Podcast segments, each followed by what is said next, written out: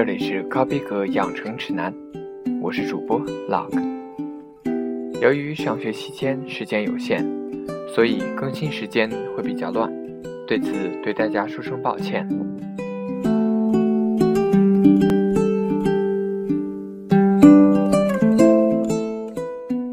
今天介绍的第一位，Margaret Mitchell，美国现代著名女作家，曾获文学博士学位。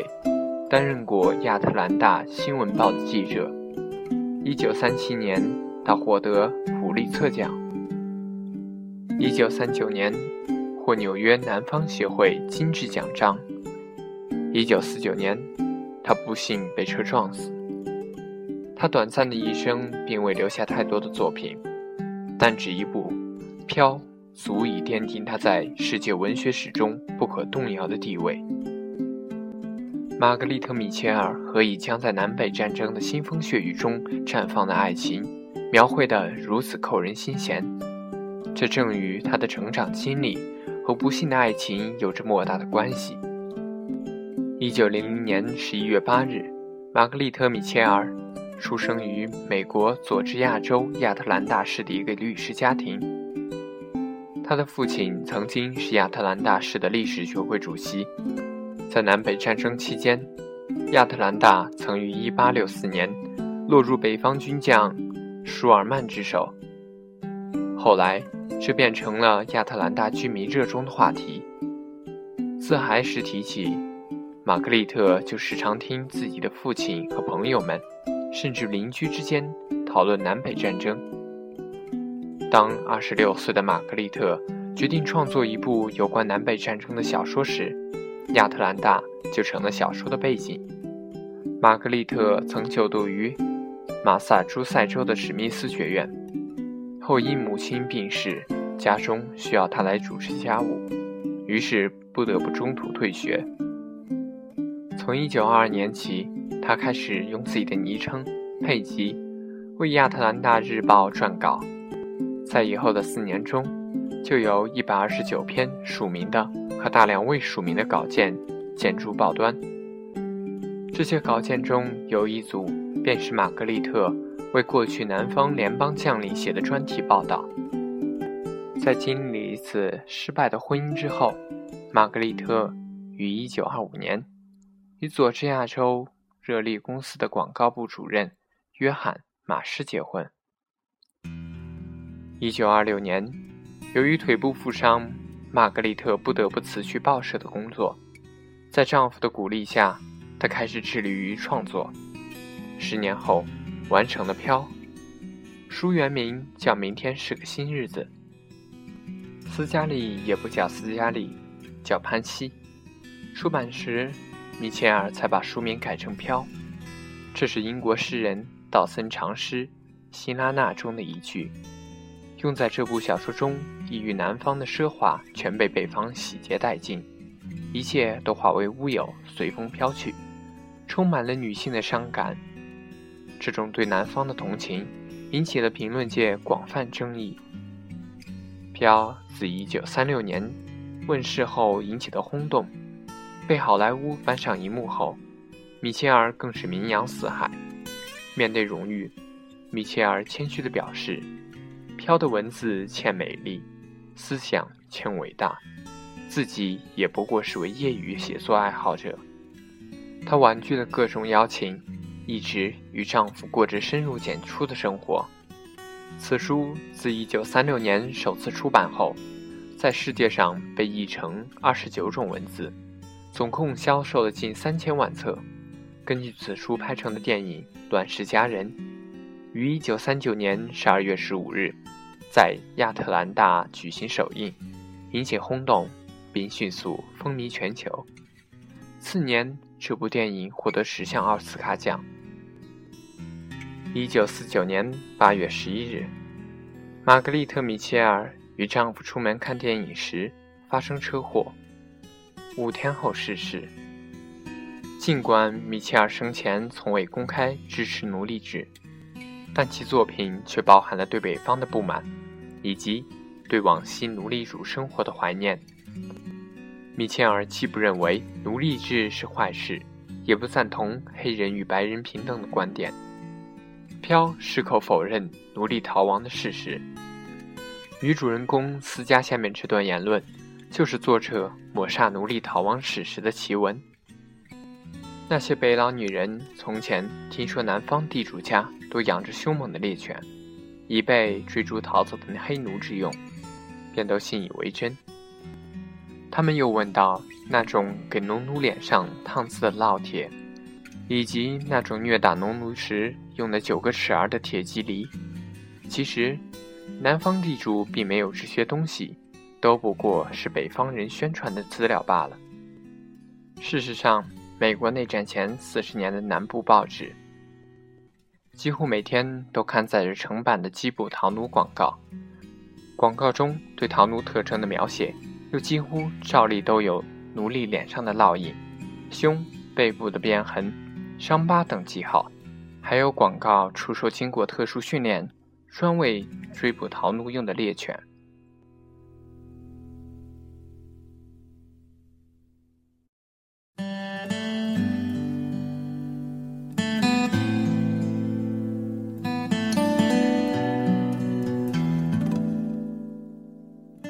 介绍的第二位是法国影星阿兰·德龙，他是法国六十年代、七十年代最受欢迎的演员。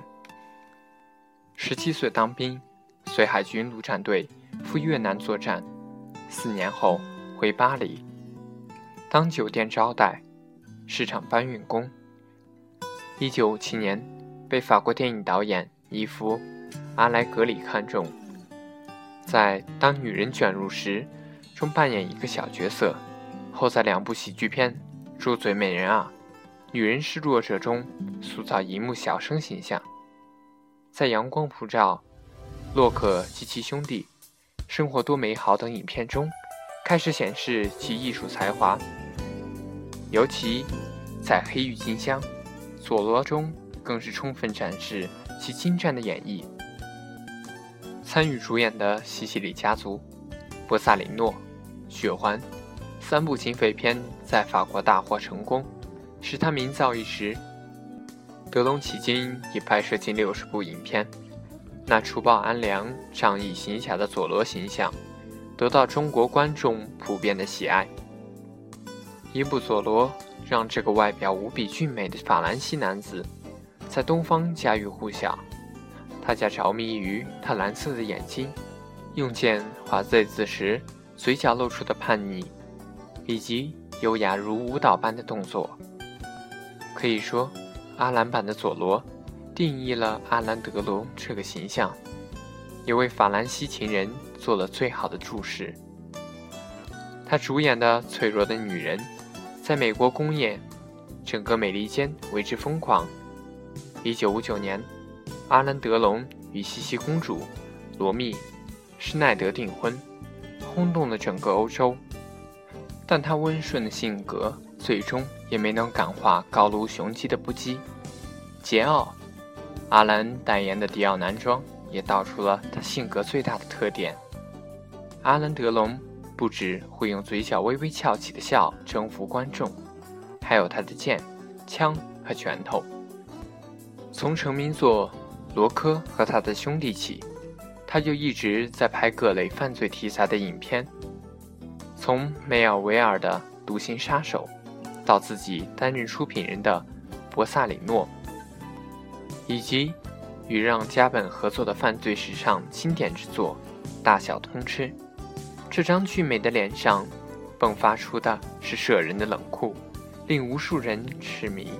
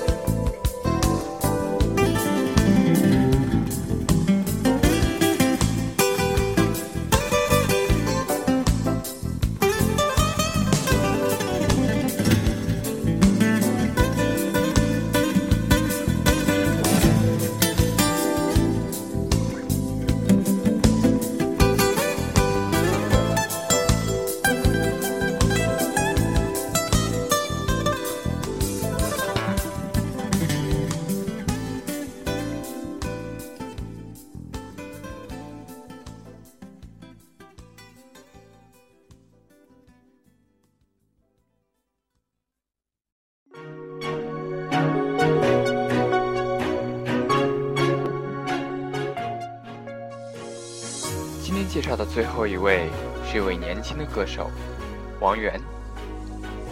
两千年十一月八日出生于重庆，TFBOYS 成员之一。二零一一年底潜入 TF 家族，成为家族练习生。二零一二年二月开始 TF 家族面对面、TF 家族新闻播报等 TF 家族自制综艺节目录制。七月十五日和王俊凯一同翻唱《一个像夏天，一个像秋天》，视频被范玮琪转载。八月二十三日，与王俊凯合唱的家族原创歌曲《我们曾在一起》发布。十一月，与王俊凯参加安徽卫视《黄金年代》录制，现场演唱《我的歌声里》。十二月发行 EP《青蛙也会变王子》，收录曲目《青蛙也会变王子》《小情人》《人质》《我的歌声里》等。二零一三年二月，与王俊凯共同翻唱歌曲。到不了。三月，王源和王俊凯做客五六红人馆。四月一日，与王俊凯共同翻唱歌曲《当爱已成往事》，以此纪念张国荣逝世十周年。六月四日，王俊凯王源版《洋葱》被台湾中天新闻报道。七月筹备出道，王俊凯、易烊千玺组成偶像组合。公司邀请曾担当李孝利专辑制作人的韩国知名音乐团队为新组合量身打造歌曲，并在韩国完成了专辑歌曲的后期制作。二零一三年八月六日，TF 家族官方发布 TFBOYS 形象宣传片《十年》，由王俊凯、王源、易烊千玺三人组成的内地青春励志组合 TFBOYS 正式出道，王源担任主唱。十一月八日，与王俊凯共同翻唱歌曲《董小姐》，在网上首发。十一月开始主持家族综艺《原文在哪》，TF 少年 GO。十二月二十四日，与王俊凯参加重庆日月光中心异世界的圣诞节商展，现场合唱《雪人》。二零一四年三月，开始参演 TF 家族自制短剧《男生学院自习室》。五月二日。和易烊千玺一同参加一批《魔法城堡》在北京的首签活动。五月二日，与易烊千玺一起接受《中国娱乐报道》专访，并于同日应邀担任《土豆最音乐》嘉宾主持。五月二十日，与王俊凯、易烊千玺一起参加湖南卫视《快乐大本营》的录制。七月三日，与王俊凯、易烊千玺一起演唱青春电影。我就是我的主题曲，想唱就唱。作为电影第二弹主题曲，七月三日，与王俊凯、易烊千玺一起为动画电影《洛克王国三：圣龙的守护》演唱影片主题曲《魔法城堡》。七月九日，央视大型励志少年才智秀《少年中国强》发布会在北京举行，与王俊凯、易烊千玺。一起被邀成为该节目的特别代言人，并献唱节目主题曲《Heart》。八月五日，热力赛车新闻发布会在上海召开，与王俊凯、易烊千玺一起被邀成为该竞速类游戏的代言人，并献唱热力赛车游戏主题曲。八月六日，为代言品牌步步高家教机拍摄的以 TFBOYS 自身为蓝本的励志大碟 MV。为梦想时刻准备着，于凌晨全球首发。八月十日，与王俊凯、易烊千玺一同正式成为雅克新任品牌代言人，将担任快乐使者。八月十八日，TFBOYS 组合新歌《青春修炼手册》MV 上线，在 MV 中，与王俊凯、易烊千玺一起扮演三位转学生，与酷炫的超级英雄同学们一起上课活动。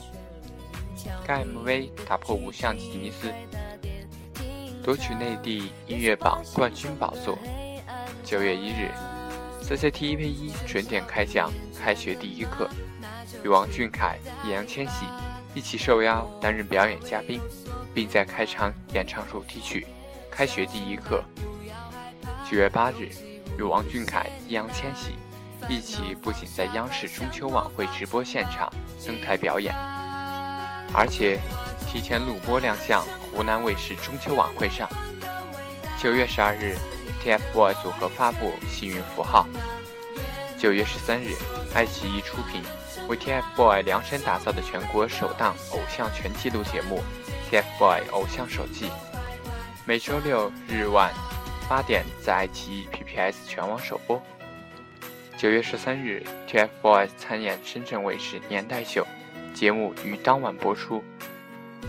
九月二十四日，TFBOYS 组合专辑单曲《幸运符号》MV 首发。该 MV 讲述的是积木世界不快乐的积木人是如何在 TFBOYS 的感染下拿到幸运符号，而重新开始微笑的故事。作为中国内地青春励志偶像组合 TFBOYS 的主唱，王源不仅歌唱得好，在主持方面也很有天赋。翻唱的歌曲在网络上广受好评，歌声引起共鸣。他勇于挑战自己的高音之外的音域，乐感棒，台风佳，尚且年轻，作为艺人的素质非常优越。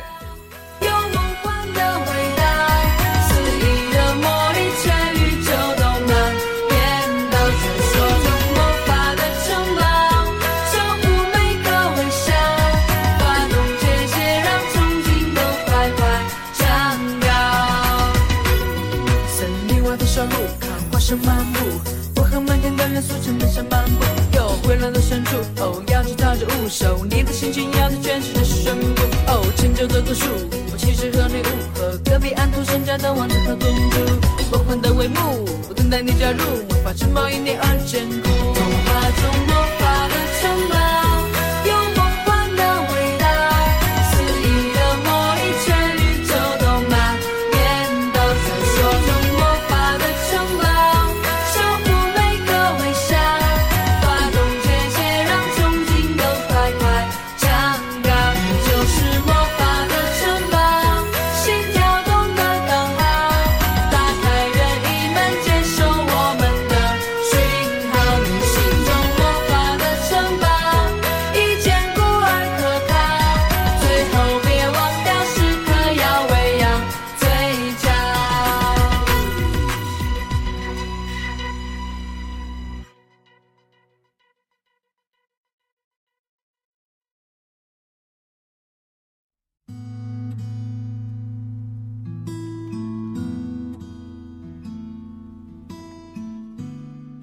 今天的特别推荐是陈奂仁的《相濡以沫》。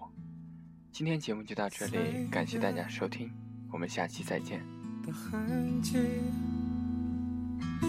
在镜子里数不清，在回忆里种种歪理，想让自己过。的去，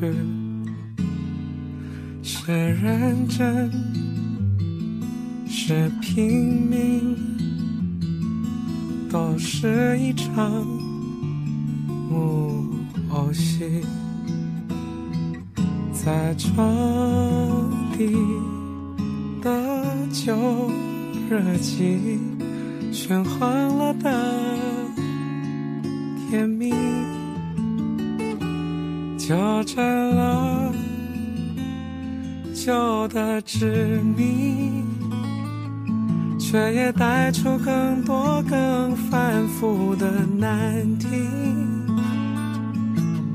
时间酝酿着怀疑，智慧是个什么东西？人命总会有一点不服气。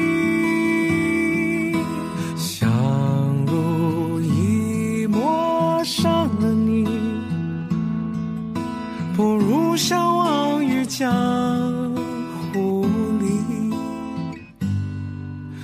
正义不成立，要面对你就逃避，不接受不敢处理，又忍不住。气，校正了旧的执迷，却也带出更多更繁复的难题。时间酝酿着怀疑，只会是个什么东西？人命总会有一点不服气。想再伤害自己，